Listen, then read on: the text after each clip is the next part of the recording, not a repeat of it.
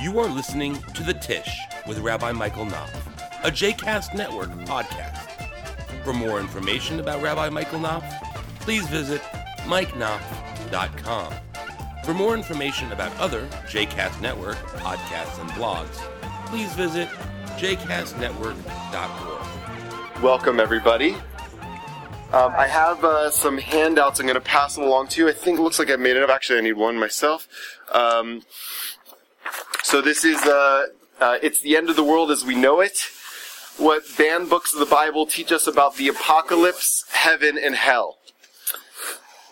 So the first thing uh, that uh, that you'll see on your page under my name is uh, um, a uh, a famous quote from the Mishnah. Uh, part of this is is we need to have a little bit of a historical perspective. So the Mishnah was compiled around um, 200 CE. Um, so uh, about 200 years after the birth of Jesus um, in the land of Israel. Um, and uh, um, here, I can put the purse over here if it's if more comfortable for you. Um, so, um, so around 200 CE uh, in the land of Israel, the Mishnah was compiled. Do we have extra copies uh, over there? Can we pass them down?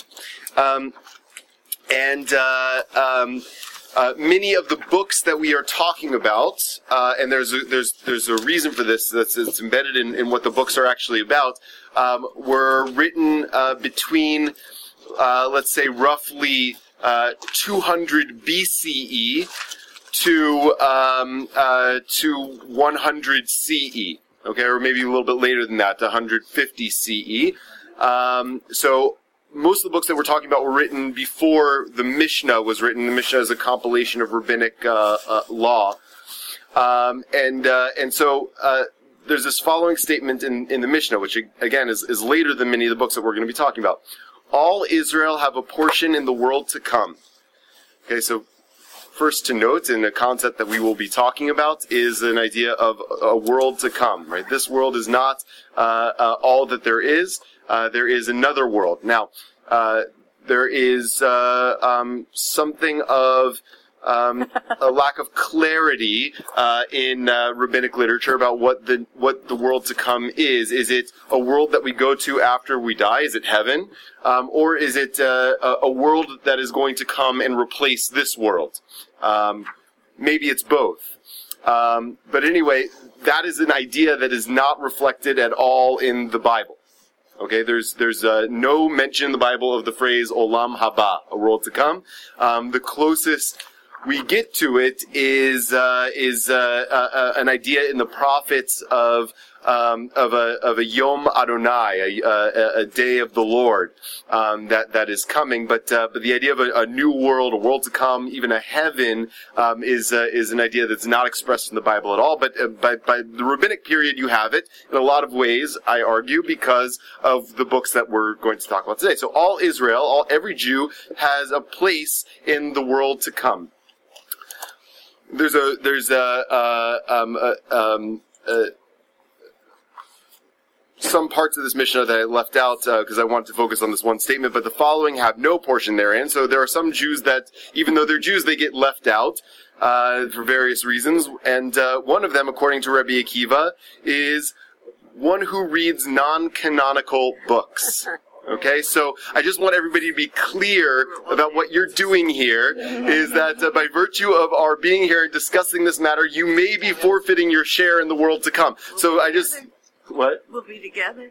Abandon, we'll be together. I just wanted to let you know, abandon all hope, ye who enter here. Okay, um, that, uh, that this is what we're doing. Okay, uh, so uh, uh so that's according to Rabbi Akiva, at least in the in the Mishnah. Okay, so most of the uh, books that uh, um, are banned from the Bible fit into a genre, and here we have coffee and water and stuff. Fit into a genre uh, that uh, that scholars call apocalyptic literature. Okay, so um, uh, so two pieces. Uh, um, one is um, why is it called apocalyptic literature? So apocalypse is a term we usually use today to identify what? The end of the world. The end of the world. Good. So part of the reason for that is that that's basically the content of most apocalyptic literature is that it talks about the end of the world. The term apocalypse actually uh, um, closer etymologically means um, uh, revealing the hidden. Okay, so one of the characteristics, and I'll get to this in a moment, one of the characteristics of apocalyptic literature is that uh, its author is trying to peel back the veil of reality to uncover a deeper reality that is uh, that, that's underlying and maybe even pulling the strings of everything that exists here and will one day replace or be more visible and apparent to uh, everybody in, uh, in in our reality. Okay, so that's that's what the term apocalypse means. It means uh, uncovering the hidden. Um, so I, I, gave here a definition from uh, uh, uh the biblical scholar D.S. Russell. What he says apocalyptic literature is.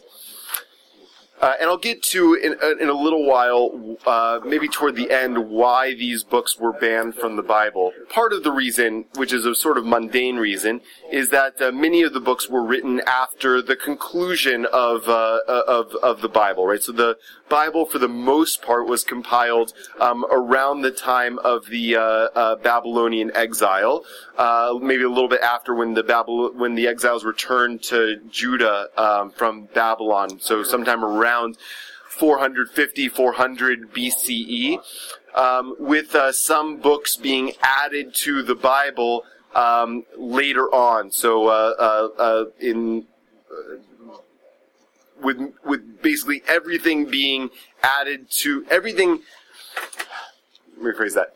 Um, everything that was eventually canonized into the Bible having been written by um, uh, the, by the time of the story of Hanukkah, or around the time of the story of Hanukkah, although the final canonization probably didn't happen until the rabbinic period. So the, the rabbis were ultimately responsible for um, uh, saying what was in and what was officially out of, uh, of, of the Hebrew Bible. By then it was pretty clear for the most part what was going to be in, what was going to be out, but the rabbis ultimately had, had, had final say, and there's certain historical reasons for that, not necessarily because they had the authority to, but because how history played out. Does this have anything to do with Yavne?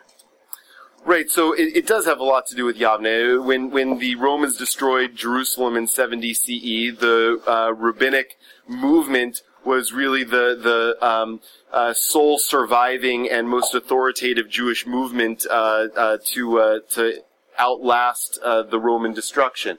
Uh, and so the rabbis ultimately got to have their say over what was authentic Judaism and what was not authentic Judaism.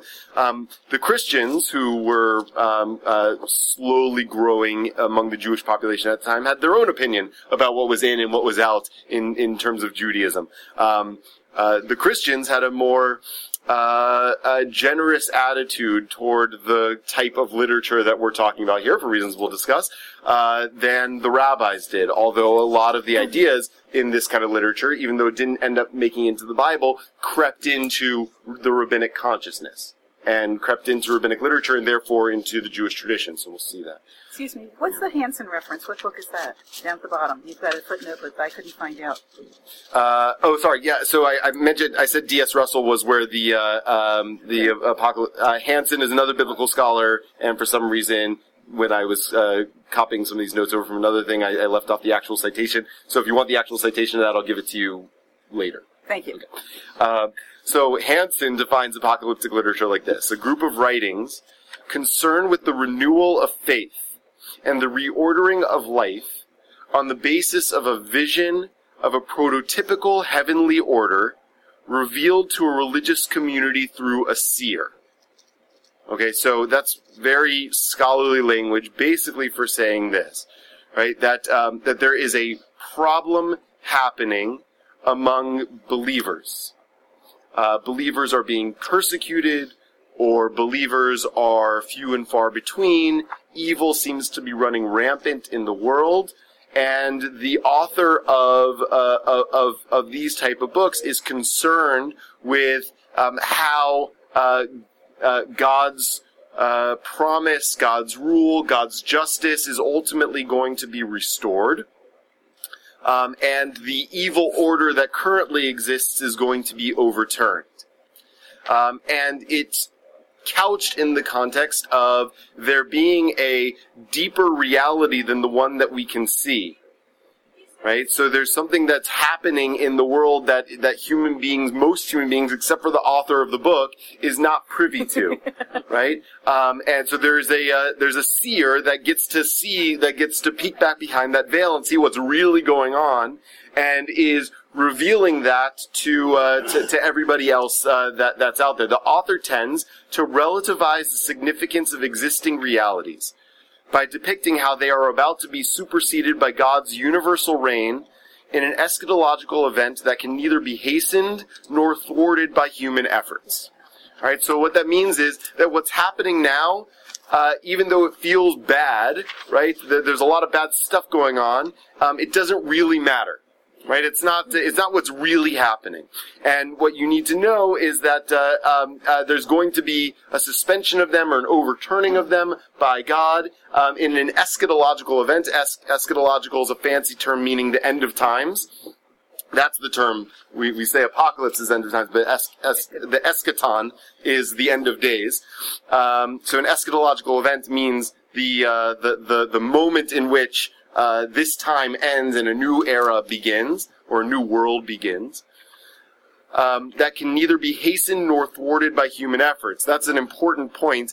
One that gets that creeps in, we will see into uh, rabbinic consciousness and Jewish consciousness, although is perhaps one of the reasons that this literature doesn't uh, end up making it into uh, um, uh, quote unquote authoritative Judaism. But in a sense, isn't that what rabbinic Judaism is? We can't beat the Romans militarily, so we're going to wait for the Mashiach down the road. Yes, exactly. So, so a lot of rabbinic Judaism is influenced by this kind of because this kind of literature is exa- is dealing with exactly that reality, right?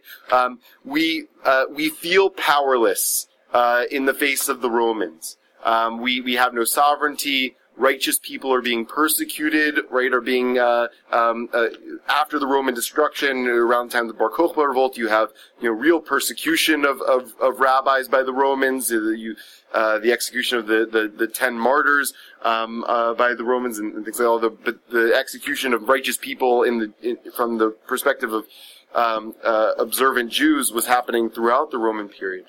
Um, and so the sense is, you know, either you have to say that, that either God is not just or God's justice hasn't happened yet, right? And uh, and what we need to do is wait around for God's justice, which is coming sometime soon. And uh, um, it, it, the idea of Mashiach we'll get to in a, in, in a moment, but yes.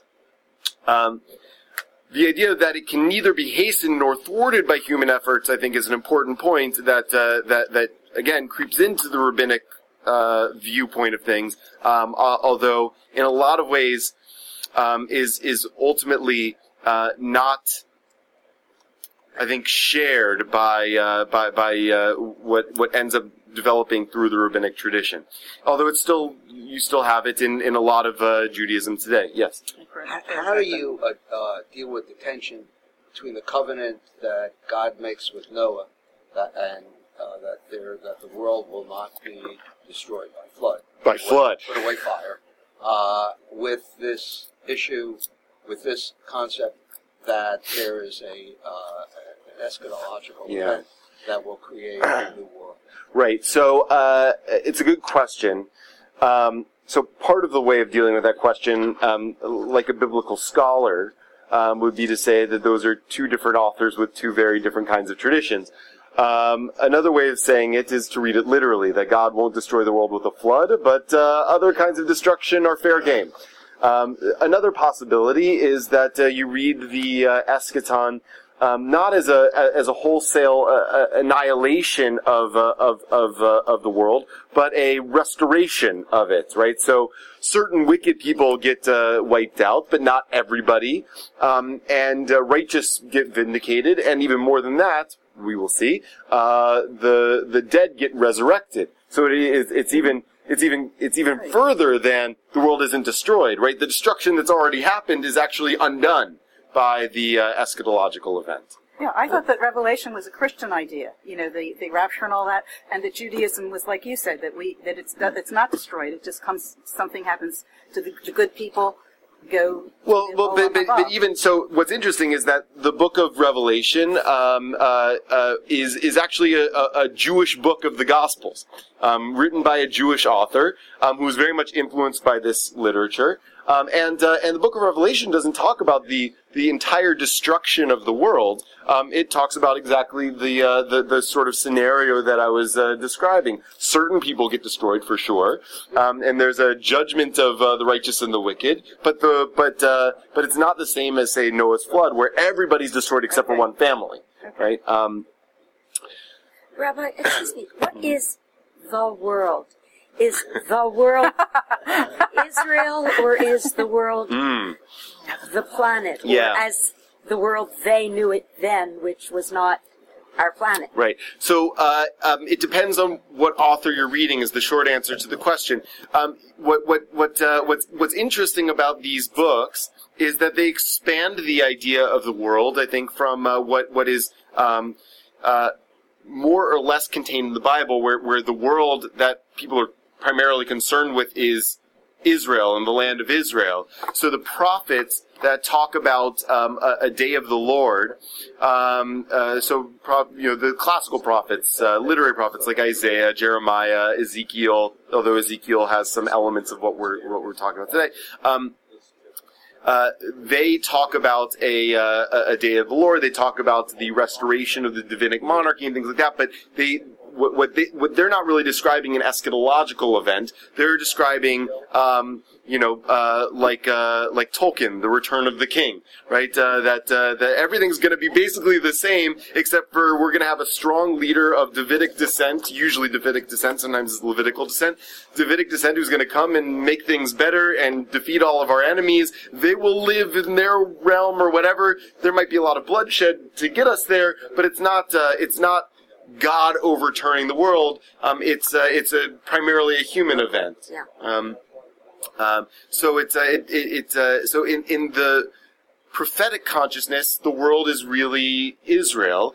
The um, um, uh, apocalyptic writers, in, in part because of historical realities that uh, that in the time period that oh, thank you. In the time period that we're talking about, the Jewish community had become spread out m- much further than the land of Israel. Um, again, like I said, most of the literature we're talking about happens between, uh, um, let's say, roughly 200 BCE to I said 150, or we can even push it to 200 CE. Um, the Jewish world was wider then, right? There were Jews living in Babylonia and Egypt and Rome and and all sorts of places. So um, so the uh, uh, uh, so the um, the the the, the uh, restoration of the Jewish people um, had to uh, uh, be referring to things outside of the land of Israel, and um, the view of God was bigger by then because there are Jews living outside of the land of Israel. So God wasn't uh, at that point anymore. If you were in my history class, we talked about this a little bit. A, a, a localized uh, national deity. Eventually, through the course of the development of uh, this idea through history, um, and you can see this really developing in, in the prophets, um, uh, God becomes not just the God of the Jews, but the God of the whole world. Um, so that means if God is the God of the whole world, um, and the Jews are living in places beyond just the land of Israel, um, then uh, then then the event that's talked about by the prophets is reinterpreted uh, to mean not just what's happening in the land of Israel, maybe not, even not just what's happening to the Jews, but what's happening to the whole world. Um, so uh, I'll just give you one example, and it's fresh in my mind because I was just studying this last week at a conference I was at. And uh, one of the books that's uh, uh, referenced here in the table that I gave you is uh, the book of Zechariah, which isn't obviously a banned book of the Bible. It's in the Bible, but it has some pieces of it that have similar characteristics to the apocalyptic literature. Um, and uh, it talks about uh, this Yom Adonai, this day of the Lord, and uh, and and uh, it says a very famous line. Um, V'haya Adonai lemelech al kol haaretz bayom hahu, right? That uh, that and it will be that uh, the eternal will be the uh, the king or the sovereign of all the earth on that day. Um, Zechariah may have been just talking about the land of Israel. But it's easy to read that passage by saying al kol haaretz, Yeah. over all the world to, to say, well, clearly he's not just talking about the land of Israel; he's talking about the whole earth, right? And then he goes even further, right? Um, uh, they, uh, right. Elena, what's that? It's in Alenu, exactly. If there's only one God, it has to It, be. right, it has to be the whole world, exactly. Right, and then because he goes even further in Zechariah, so he's v'haya Adonai lemelech al kol haaretz bayom hahu, um, uh, uh, v'yeh um, Adonai echad u'shemo echad, right, and uh, and God uh, and the Lord will be one, and His name one. Um, uh, on that day, uh, so right, so it, even the more so, right? If there's one God, it, it, it, it's the God of the whole planet, right? Not just uh, the known planet And not just of Jews. and not just of Jews either. Exactly.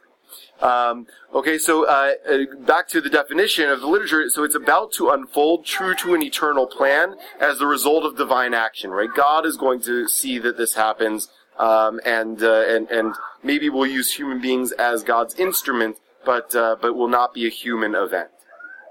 Okay, so what I gave here are is a table in, in uh, uh, spans from pages one to two of, um, of of this literature with with with dates. Um, some of it you can see uh, ends up in the Bible itself. Um, and, uh, um, and and so you can open up any any Hebrew Bible and see um, the kind of literature that we're talking about uh, reflected in there. Um, why many of those books are in the Bible um, is because they were uh, written fairly early on in Jewish history, the, uh, by the Maccabean period. You may not find as many in that uh, volume, Lou, because Oh, I know. yeah, okay. Um, Well, I was just gonna- what I was going to look Yeah. for was the uh, Haftorah. Um, that has that passage of Zechariah. no, well, that one, but also with Joel and Malachi. because, Yes, yes, Uh, between Rosh Hashanah and Yom Kippur. right, right. Say, isn't that? Is, am, am I wrong, or is that what we're? Uh, I'm trying to remember if the so uh, is the whole book of Malachi it done in that. Uh, No, um, no. I, I don't know if chapter three is or not. Let's look. Um, but the the the uh, um, the uh, Haftorah in the Shabbat between Rosh Hashanah and Yom Kippur. Um, Should be in that book. So, what about you don't have Ben Sira or the Maccabees under the under the uh, Apocrypha?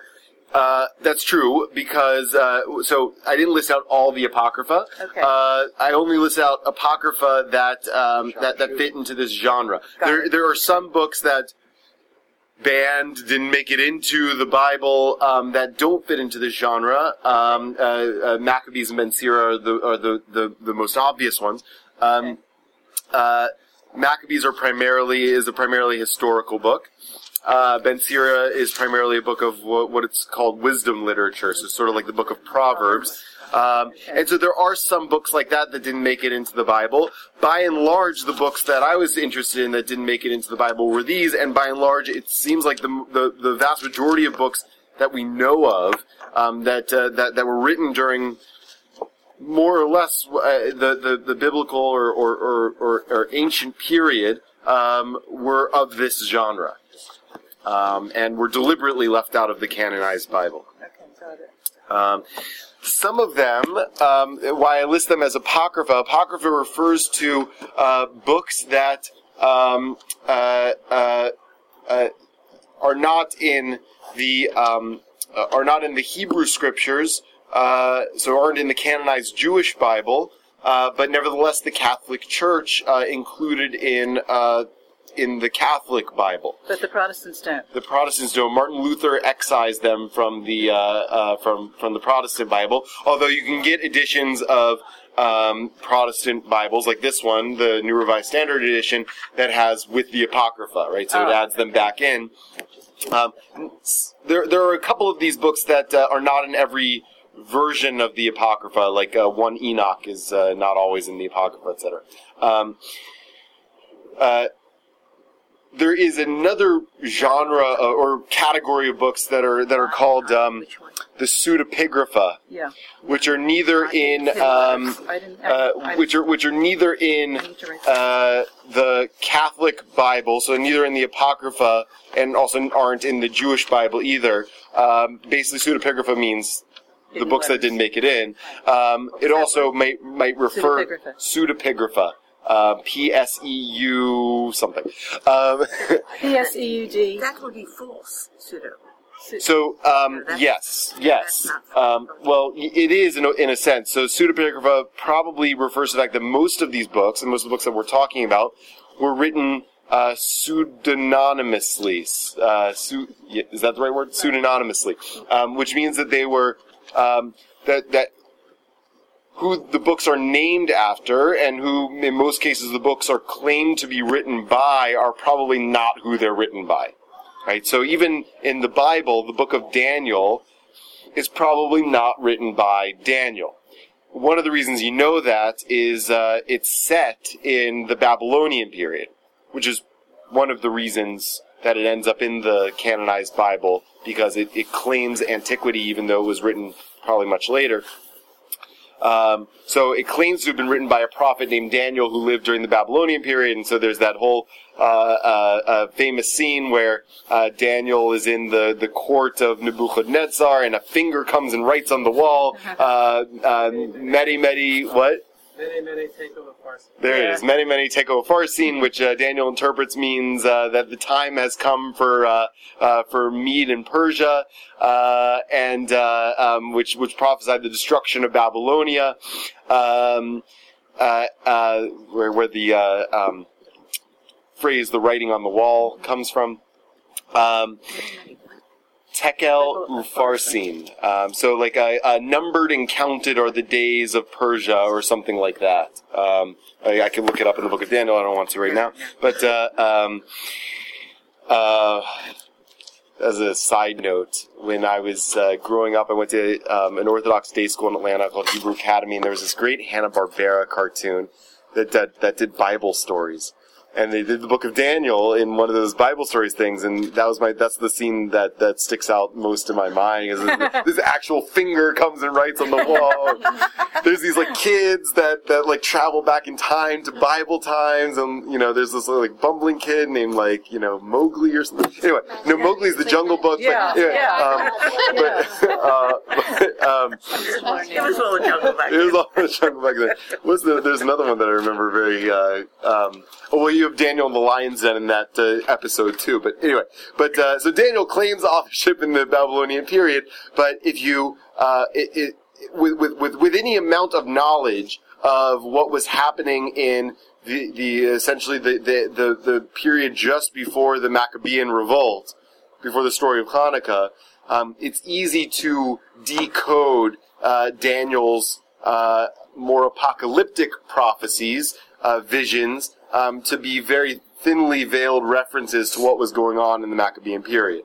Um, so that's why most scholars say that it was probably not written in the Babylonian period, and the language is is a later Aramaic. Uh, most of it's written in Aramaic, and, and anyway.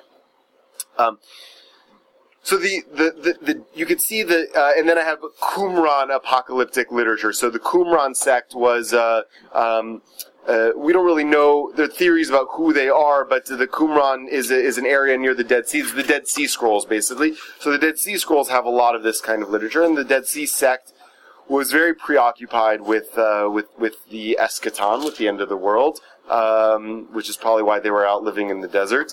Uh, uh, you know, to like hide out until uh, until God came. Uh, uh, uh, they died out. Oh, God didn't pretty. come yet. Um, and um, uh, but anyway, so they, they have a so you can see so the, the time period that we're talking about is an interesting time period. The, the historical uh, era um, are really eras in which um, uh, there is uh, um, where, where these are written. Most are either written before the Maccabean revolt or during the Roman period, right? And what those periods had in common were a lack of Jewish sovereignty and um, the persecution of the community of faith, or the perception of the persecution of the community of faith, right? So where Antiochus forbids the study of Torah and uh, and outlaws circumcision, say, right? Or uh, and and where many Jews are uh, um, are are you know uh, uh, um, uh, Hellenizing of their own volition, right? They, they want to be more Greek, and, and for the community of faith, this was a terrifying development, a terrifying phenomenon. Clearly, it it, uh, it, it indicated that that that, uh, that that something was really wrong. A world in which um, there is uh, God's justice, right? Um, can't be a world in which righteous people are persecuted by uh, by the uh, by the idolatrous Greeks. That just can't happen. Um, and uh, um, and and also right the the uh, the, the prophets foretold uh, in, the ancient prophets before the Babylonian exile foretold that eventually there would be a restoration of Jewish sovereignty in the land of Israel. Well, where's the restoration of Jewish sovereignty when we have Greeks running the show? Right? Not only running the show, but doing things that we really don't like. And more Jews abandoning Judaism than taking on Judaism. Right? They saw the Pew report of their time too, and they didn't like it. Right? So um, so that's happening then. In the Roman period, similar things are happening, right? Um, uh, it is, uh, if you read this, it's a, a, a great uh, book uh, by uh, Reza Aslan. Uh, Stanley and I talk about this a lot, and Lita and I talk about this a lot. By uh, is a new book called Zealot about the the life and times of Jesus of Nazareth um, that that that really contextualizes these uh, movements and these phenomena during the time during the Roman uh, uh, period, during the Roman occupation, uh, because people who were believing passionate Jews um, saw uh, in the the Roman control of the land of Israel. Um, the the the uh, real challenges to God's justice, right? How can a just God let um, uh, believing Jews be executed for believing in Judaism and and and uh, things like that, um, and for you know wicked idolaters to be sort of running the the show. Uh, so um, uh, so he presented a major challenge, a major problem to uh, to so uh, so most of these books are written during those periods of real of, of real challenge to God's justice and the prophecies of the of the Hebrew Bible. Okay. So that's uh, that's that's part one about what is apocalyptic literature. Just going to breeze through a couple things uh, about uh, what are they like and, and, and what do they teach. Um, uh, but I'll just pause for a moment. Are there any questions or, or, comments before we move on to that? Were any of these books written in Greek, or were they all written in in Ah. Hebrew or, or uh, Aramaic? Uh, so it's a great question. Uh, um, most uh, um, most of the Jewish ones were written in, uh, in, in Hebrew Aramaic, and part of the reason, and we'll see, you know, what what are they like? Um, might as well jump to that now, and I have it as number four, but uh, um, uh, but but uh, but um, but I could jump it to number one. Um, is that uh, um, is that they're mainly pseud- pseudonymous, where they're trying to claim antiquity and claim authority that the authors maybe didn't have. Now, there are two ways of looking at that. One is that uh, you know the authors are being dishonest.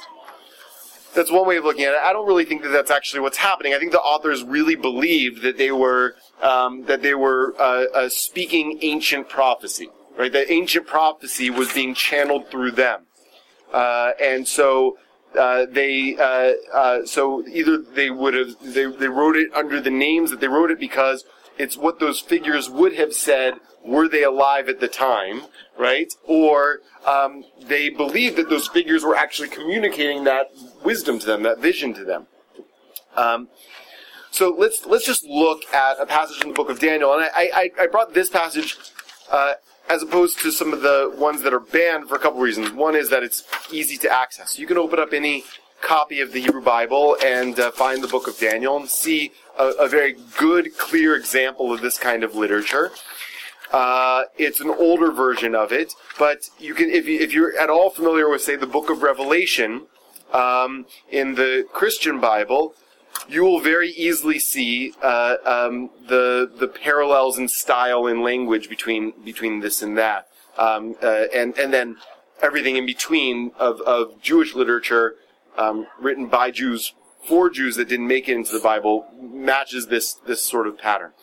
Um, so, uh, w- would someone read this for us so that uh, my voice will uh, catch a quick break? Daniel, oh, sorry, is it I? I, Daniel, yes, sir. I, Daniel, saw in my vision by night the four winds of heaven stirring up the great sea, three and four great Yeah, the, the, the three is just the verse number. Sorry. and four great beasts came up out of the sea, different from one another. The first was like a lion and had eagle's wings. Then, as I watched, its wings were plucked off, and it was lifted up from the ground and made to stand on two feet like a human being, and a human mind was given to it. Another beast appeared, a second one that looked like a bear. It was raised up on one side, had three tusks in its mouth among its teeth, and was told, Arise, devour many bodies. After this, as I watched, another appeared like a leopard. The beast had four wings of a bird on its back and four heads, and dominion was given to it. After this, I saw in the visions by night a fourth beast, terrifying and dreadful and exceedingly strong. It had great iron teeth and was devouring, breaking in pieces and stamping what was left with its feet. It was different from all the beasts that preceded it and had ten horns. I was considering the horns when another horn appeared, a little one, coming up among them to make room for it. Three of the earlier horns were plucked up by the roots. There were eyes like human eyes in his horn, and a mouth speaking arrogantly. As I watched, thrones were set in place, and the Ancient of Days took his throne. His clothing was white as snow, and the hair of his head like pure wool. His throne was fiery flames, and its wheels were burning fire. A stream of fire issued and flowed out from his presence. A thousand thousand served him, and ten thousand times ten thousand stood attending him. The court sat in judgment, and the books were opened. I watched then because of the noise of the arrogant words that the horn was speaking, and as I watched, the beast was put to death, and its body destroyed and given over to be burned with fire. As for the rest of the beasts, their dominion was taken away, but their lives were prolonged for a season and a time. As I watched in the night visions, I saw one like a human being coming with the clouds of heaven. And he came to the Ancient of Days and was presented before him. To him was given dominion and glory and kingship, that all peoples, nations, and languages should serve him. His dominion is an everlasting dominion that shall not pass away, and his kingship is one that shall never be destroyed. Okay. Boy, that's nightmares for a year. Yeah, Psychiatrist. yeah. They were, Yeah. they were imaginative. yes, they were. Maybe it was a spaceship. Right. So what? So what is that? So what is that? Who who thinks that they can give an, a, a, a definitive interpretation of that vision? Definitive, just try, and try I can read the try- try footnote in the. Bible. Right. Okay. But, but, no, no, no. So uh, uh, the, the reason I asked that question is because that's one of the features of apocalyptic literature is that it is designed to be esoteric. Right. That uh, it's intended for or understood by only a person or a particular person or group of people. Right, that uh, that this is not something that everybody's supposed to know. That's the whole idea of it, of it being sort of peeking back behind the veil. Not everybody really gets what's going on, and that's part of the point, right? The, the reason things are all screwed up is because people don't really see what's happening, and, and, and we shouldn't let too many people know what's really happening because then it might impact um, what's going to happen to uh, speed along God's time. So we don't want too many people to know about it. We don't want too many people to be able to interpret and understand it.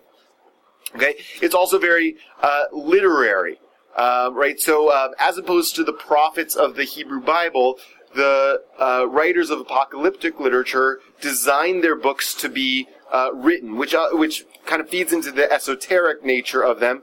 People, most people didn't read or write at that time, so if you uh, were not a, a the, the, the literary prophets are called literary prophets, but really, actually, they were uh, the, uh, the prophets of the Bible primarily had oral prophecies. Um, uh, and that's how they got famous. They stood on street corners and preached. Um, but the writers of this literature wrote their stuff down and designed it to be written down so that most people couldn't un- read it or, or access it. Was it designed to frighten the people? Uh, it may have been designed to frighten the people, although it's you know it's it's hard to be frightened by what, what you don't really understand. But the uh, uh, but but but the idea what's what's frightening about it. I mean, first of all, there's sort of like a dread about the whole idea. What's frightening about it overall is this notion that there is going to be this like you know crazy mythological event. It is happening sometime soon, and there's nothing we can really do about it. Um, so yeah, in a way, it was supposed to frighten people. Oh, because I, I would read it that you said this terrible event, nothing we can do about it. I would read it, you better shape up, or this will happen. Uh, so doesn't give us any control. It's going to happen Yeah. anyway. I, that's part of the. Um, Yeah, right. So that that's that's one of the right. This is not this is not something that uh, that that can be influenced by uh, by right exactly. This is something that that God is pulling the strings of all of this happening, and it's going to happen whether you like it or not. This was not something that was meant for sort of wide public dissemination. This was really sort of meant for more of a select group of people. Uh, that's the theory. Yeah, yeah. Um, It was meant for a select group a select people. group of people. Um, in part because most people couldn't read it anyway. Um, uh, but uh, but but uh, um, uh, but yeah, but I think um, um, what, what what what lends it what lends it its mystique. Um, is that uh, the layperson can't really access it? You like need a decoder to be able to tell you what what it really means. Um, and and what's characteristic in some of these books is the author themselves uh, or the right you know the, the the narrator saying I don't really understand what's going on right and then you know an angel or or, or some other kind of guide you know uh, interpreting some of it but not all of it right um, so you have it even within the literature itself yeah But it sounds like as horrible as it was with all of these these creatures. Uh, uh, in the end, there's a human being that comes. So if you endure all of the horror, in the end, there's actually a person who's going to prevail. So I'm thinking too that while they, they meant to scare you, and you don't know how long it's going to last, it's going to last a season at a time. I don't know how long that is. yeah But uh, at the end, isn't there going to be some? Everything's going to turn out. Well, well, yeah. Well, so it depends on, on what you mean by everything's going to turn out. So first of all, it says one like a human being. Um, it, Isn't this a Christian proof text? it, it is. It is certainly used as a Christian proof text. Although, to be fair, it's also used as a Jewish proof text for uh, for for. So there's a, a very famous passage in. Uh, in in the Tractate Sanhedrin, which I didn't include in a lot of the passages of Sanhedrin that I included in this uh, um, uh, reader that I gave, um, that, uh, that that uses this as a proof text for the Messiah. Uh, um, uh, um, um, what was I going to say? Um, uh, oh, the, so the, how the how the this sort of gives away part of what what the, how why the rabbis were uncomfortable with some of this literature. The creative interpretation of this is that you have this passage that says um, that uh, this uh, um, figure, like a human being, is going to come with dominion and glory and all of this stuff. There's another passage in uh, uh, elsewhere in the prophets. I want to say in Zechariah, maybe uh, that uh, that says that uh, the the new that, that the Messiah is going to come poor and riding on a donkey. Also uses Christian proof text. Um, but uh, the rabbis in Sanhedrin say if you deserve the Messiah, right? If you do what you're supposed to do, and, and, and how, then he's going to come with glory and whatever. If you don't deserve the Messiah, he's going to come poor and riding on a donkey, right? So, uh, that's what the rabbis do with it and say that, that it's going to come one way or the other, but the quality of the Messiah coming is going to be somehow different depending on what you do, right? Um, that sort of gives away the, the punchline. We'll hopefully come back to it if there's time. That that one of the reason the rabbis were so uncomfortable and why most of these got excised in a way from the Jewish tradition is because what the rabbis wanted was a tradition where uh, where human action mattered, right? Where uh, where we could influence the coming of the Messiah. Um, uh, that it was more than just our waiting for the Messiah to come or not come. That that uh, that what we do has validity, what we do matters, and that we can somehow um, speed along uh, God's plan, um, if there is even a God's plan. Okay, so the naive question: Are you suggesting that? Uh, are you saying that these things were in the Torah originally and then got excised? No, it, it, it's not that they were in the Torah. First of all, the Torah refers only to the. Uh, no, no, don't worry about it. Uh, Sorry, I gave that to you, but I don't really. Um, no, no, don't worry about it. Um, uh, so the so the Torah itself just refers to the five books of Moses, and those were uh, um, by even you know liberals like me uh, finalized most likely by, uh, by by the end of the Babylonian period. Um, and the broader Hebrew Bible, which is much more of a uh, compendium of a lot of different kinds. It's more. It's sort of like a. But the word Bible itself um, uh, means book, right? Or means books. It's sort of like a library of Jewish texts, like the greatest hits of Hebrew literature, right? Um, and so so there were so that was much more fluid over the course of time. What was in and out of that uh, uh, uh, that canon of literature, right? What counted. Ultimately, the rabbis had say of you know what made it into the final greatest hits collection and what didn't. Um, and the rabbis were very uncomfortable with a lot of this literature. Some they, like the Book of Daniel, they couldn't really kick out because it was too famous by that time.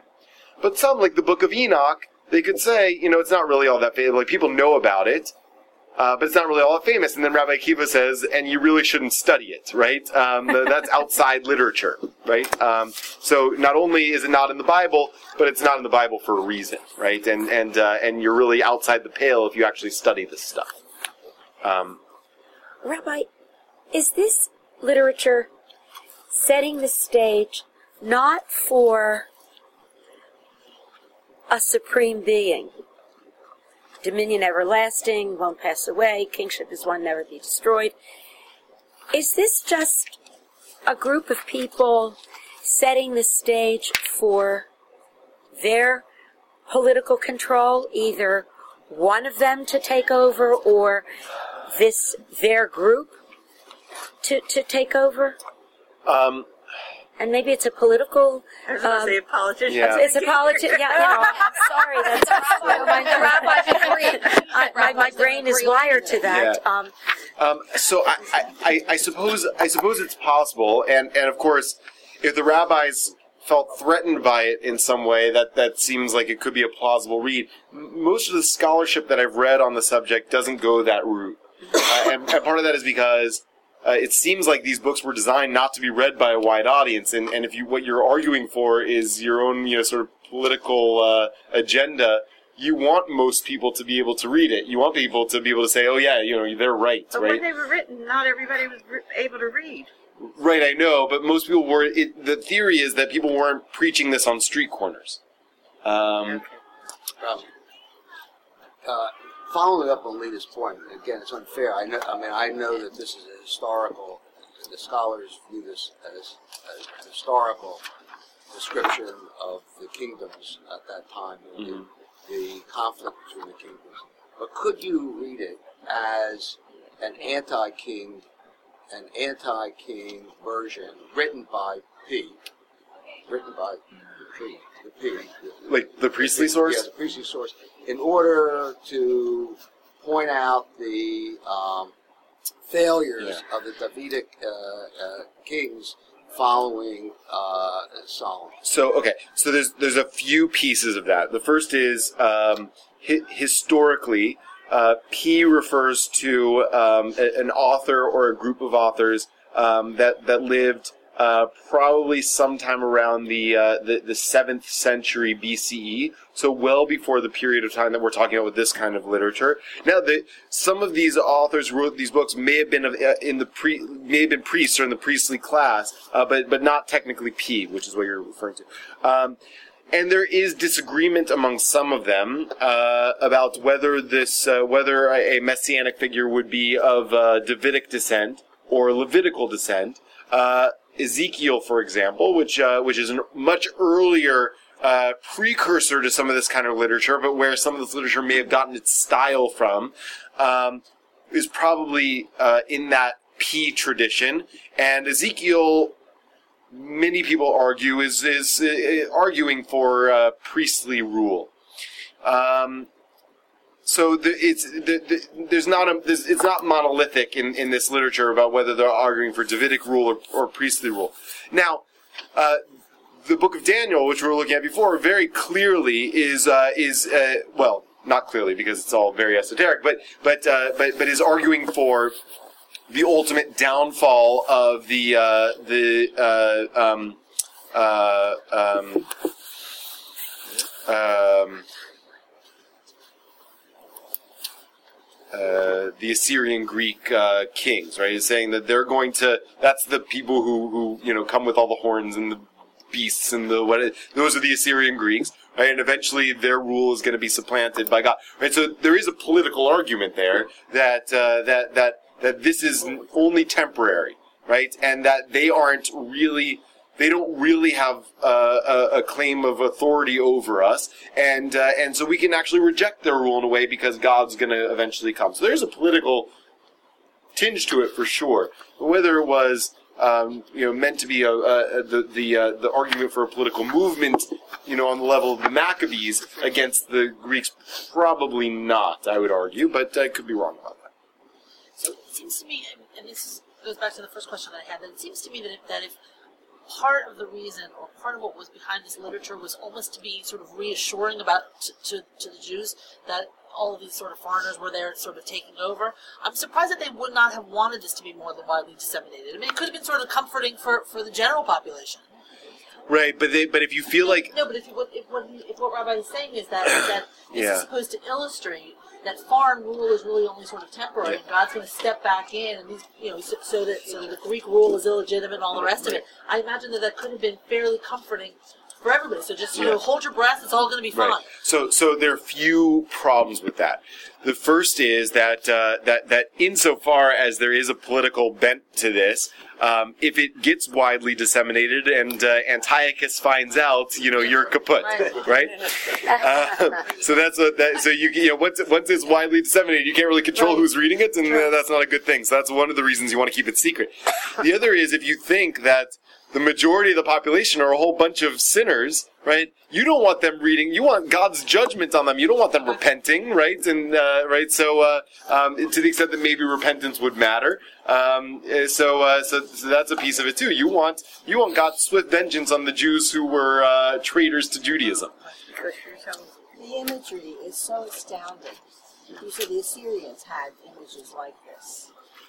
Uh, well, so that that's something that uh, the the uh, scholars of the literature discuss is you know, where where did the style come from? And there are different theories about it. The the pieces probably maybe from Greek mythology and uh, uh, Babylonian mythology, per- Persian mythology, etc. Um, uh, that, that's sort of above my pay grade. Although that, that, that, that's um, you're talking about what what what the style is like. Um, uh, symbolic, right? So all the symbolism. Okay, so the what, what uh, not to not to overdo it too much. I mean, we don't have uh, we started a little bit late, so if you don't mind it going like a, like five minutes over, we, we can go through a couple uh, uh, other of these things. Um, but so, he, but here's really the, the punchline of, of this. What are they like? Uh, and and uh, this is uh, from from uh, Russell, who, who who wrote a great book on on this literature. It's essentially a literature of the oppressed who saw no hope for the nation simply in terms of politics or on the plane of human history. I don't know if I gave you this quote. The battle they were fighting was on a spiritual level, and so they were compelled to look beyond history to the dramatic and miraculous intervention of God who would set to right the injustices done to his people Israel. Book after book throbs with the passionate conviction that all that God had promised would surely come to pass. Right? So everything that God promised the prophets is eventually going to come, right? We just got to wait for it. Right? In a way, and this is what, uh, um, you know, why I titled this session, What They Have to Teach Us About Heaven and Hell and, and the Afterlife and the End of the World. Very much this literature um, has its origins in uh, what uh, theologians call uh, theodicy Ah. which is the problem of God uh, of, of, of evil and, and God's justice in the world. How do you have a good God who is, uh, um, you know, in certain philosophical systems, all powerful, uh, that allows for uh, good people to suffer, right? Righteous people to suffer, right? So, the, in a way, this is a very elaborate tradition dealing with that very question. Now, uh, uh, from from my from where I sit, I think that there are better ways of dealing with that question than, than this literature. but it, but it, but um, but in a lot of you know, one is to say that maybe God's not all powerful. That's that's that's that's session three of the Taboo Judaism series, I think. So we'll get there.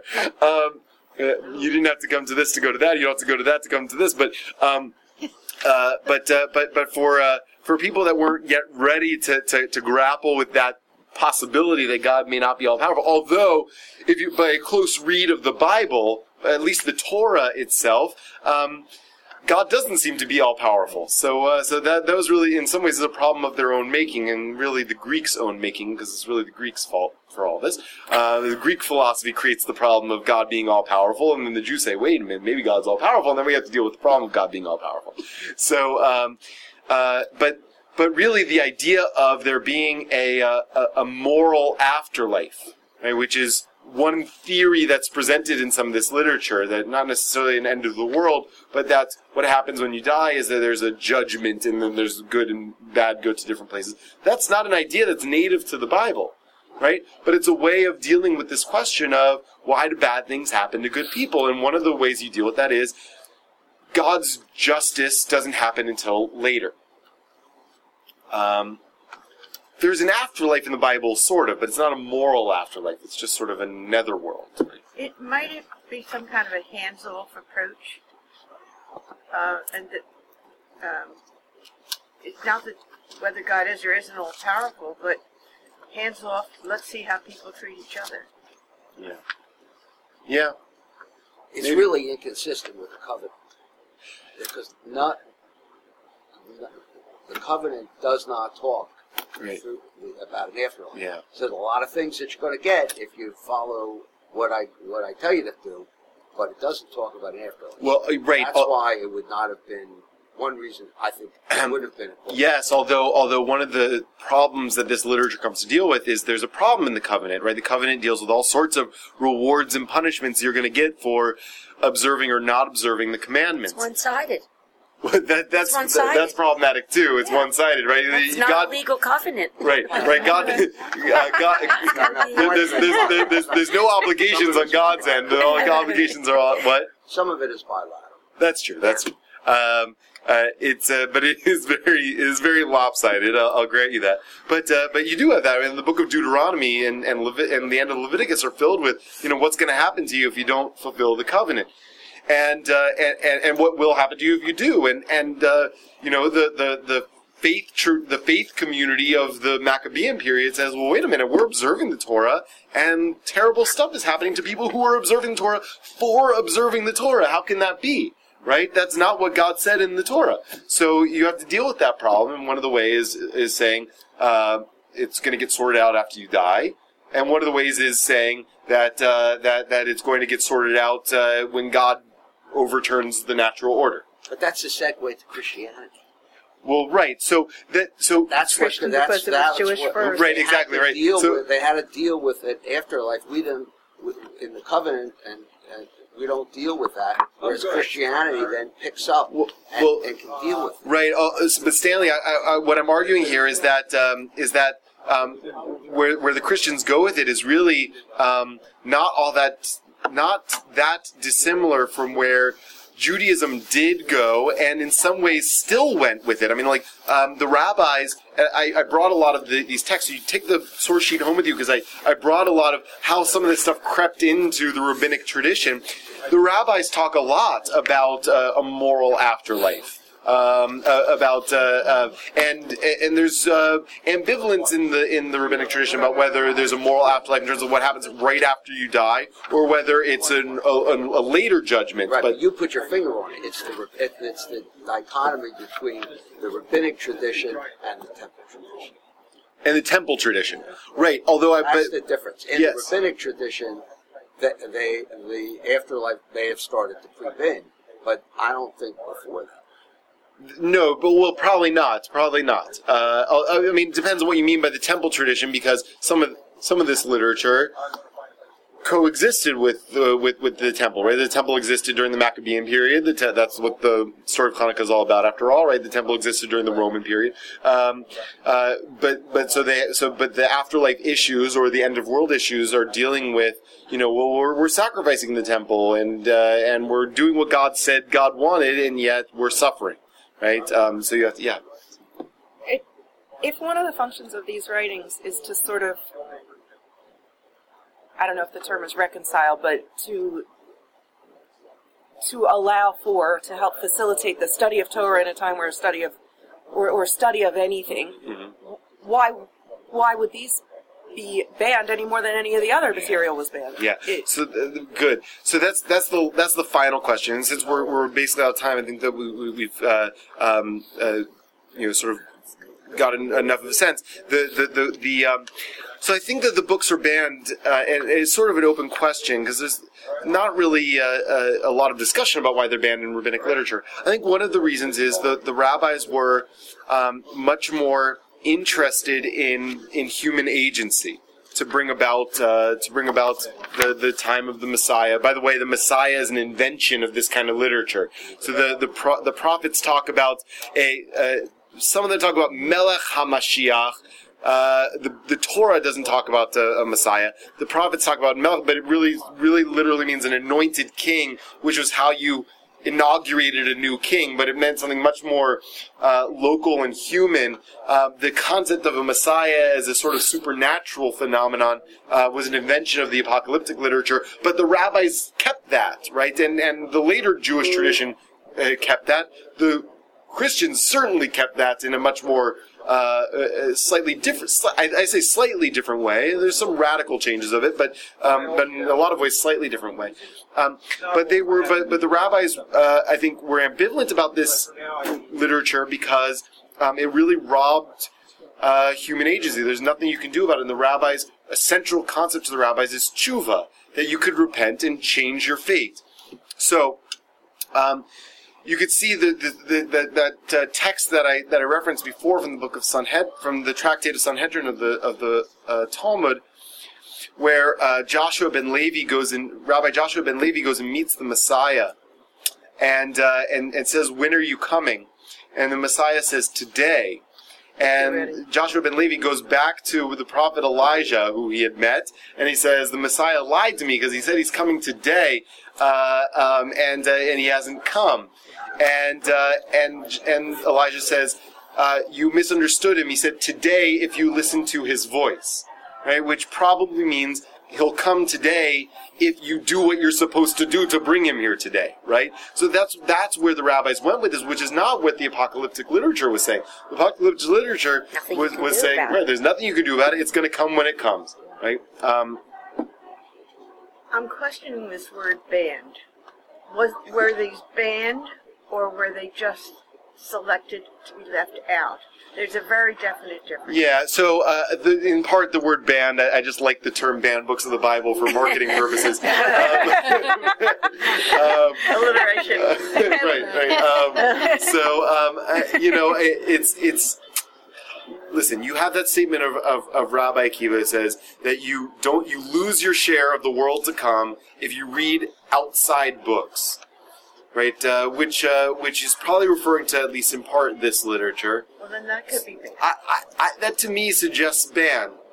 Um, you know, it, it depends. You, you talk about like say like the Council of Nicaea um, that decided what was going to be in the Christian Bible. The stuff that was left out was it banned from the Christian Bible, or did it just hit the cutting room Look, it is. floor because you can't have a huge book? You have to have a you know a book that you can put on the shelf.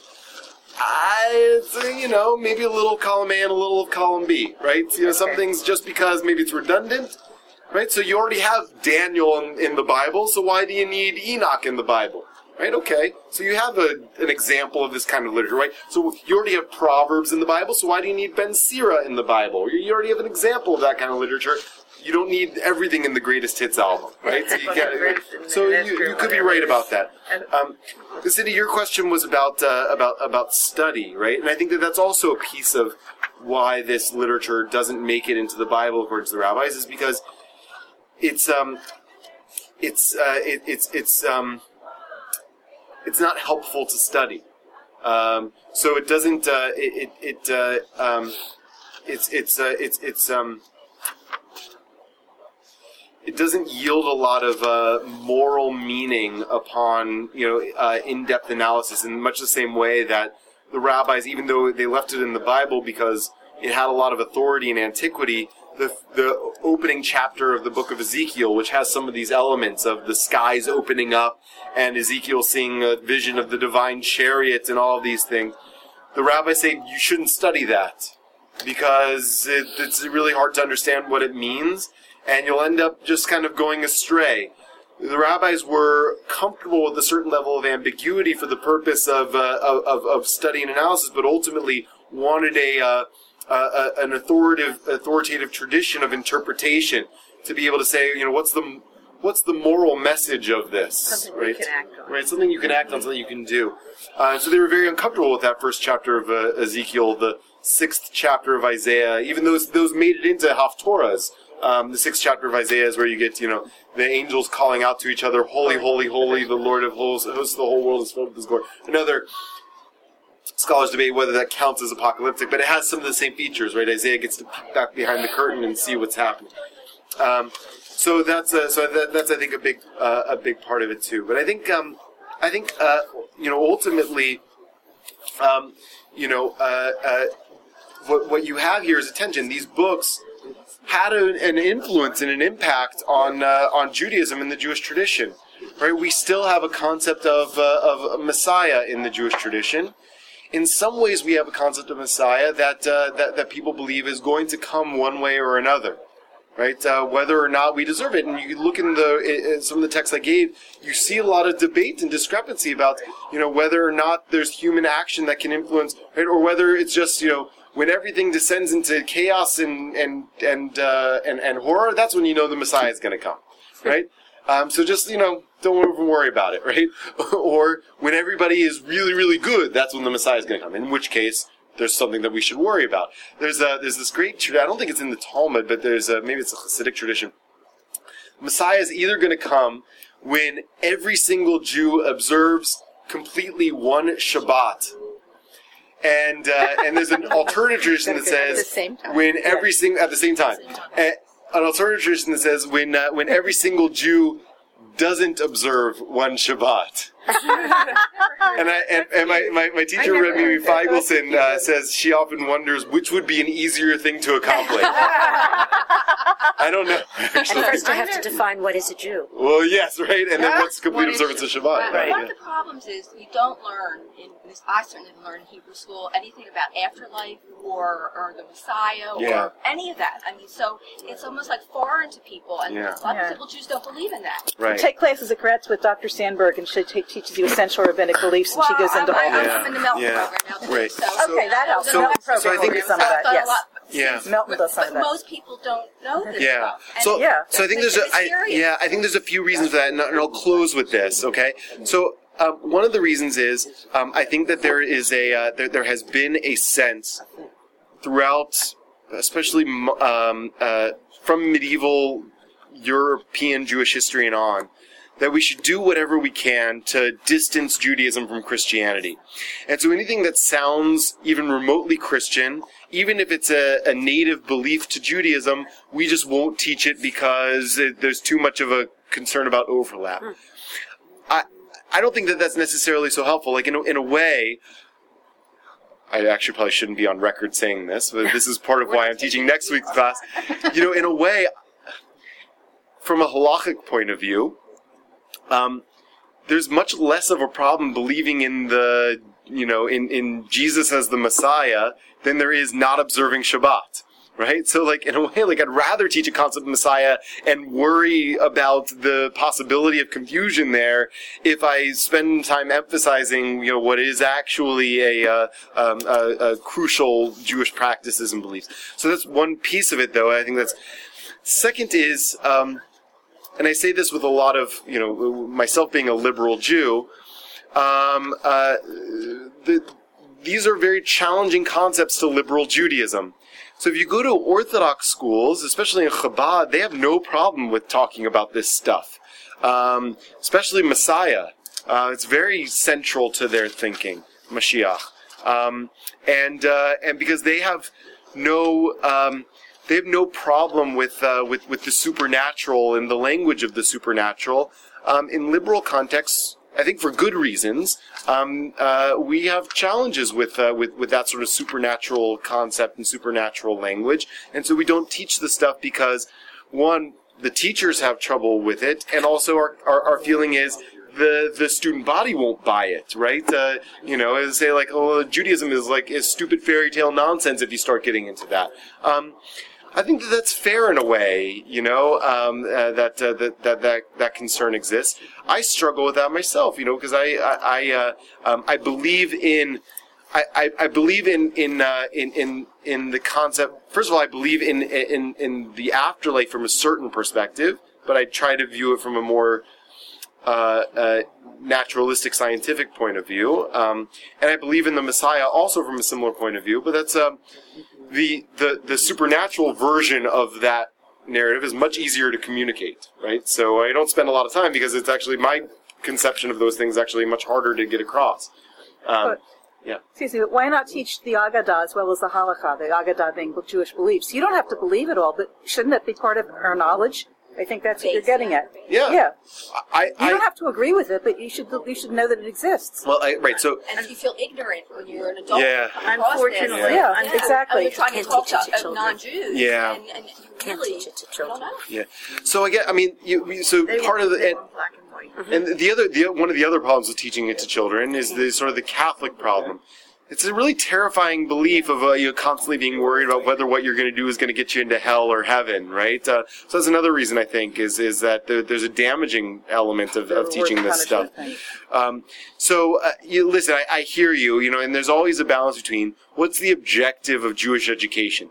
Is the objective uh, Jewish literacy? That, uh, as Solomon Schechter said, or nothing Jewish should be foreign to me. Yeah. Um, that's that I think is a is, is a is a value. Uh, on the other hand, there's another objective of Jewish education, which is to uh, is is to turn out uh, um, uh, people that that that live their lives um, in a way that's that's infused and informed by Jewish practices and ethics, um, which in a lot of ways overlaps, but in some ways doesn't at all. Right? So like issues like that, I don't think really factor that much into that side of things. Um, so it's a challenge, and you only have two days a week in the evenings to Yeah. to, hand, to and, do it. and yeah. the only the only other thing is that there's a big problem in our children not being able to answer or talk back to or defend Judaism when a a uh, a, a young Catholic child who has been schooled and yeah, knows right off. yeah, And you don't, and they don't know this stuff. And it's hard. And a lot of that Christian stuff. I mean, I'm taking classes at Gratz where they talk about. You know, I'm taking a class that, that, that in Jewish and, and Christian literature. Mhm. You know, where we talk about what comes from Judaism. Yeah. Dr. Sandberg took the uh, the Sermon on the Mount and showed which, like, about Yeah. 75 percent of it comes from Jewish texts. Ah, so will And you, people will should you, know this stuff. Will you share that uh, material? Because that's next month's taboo Judaism is kosher Christianity. Oh, it's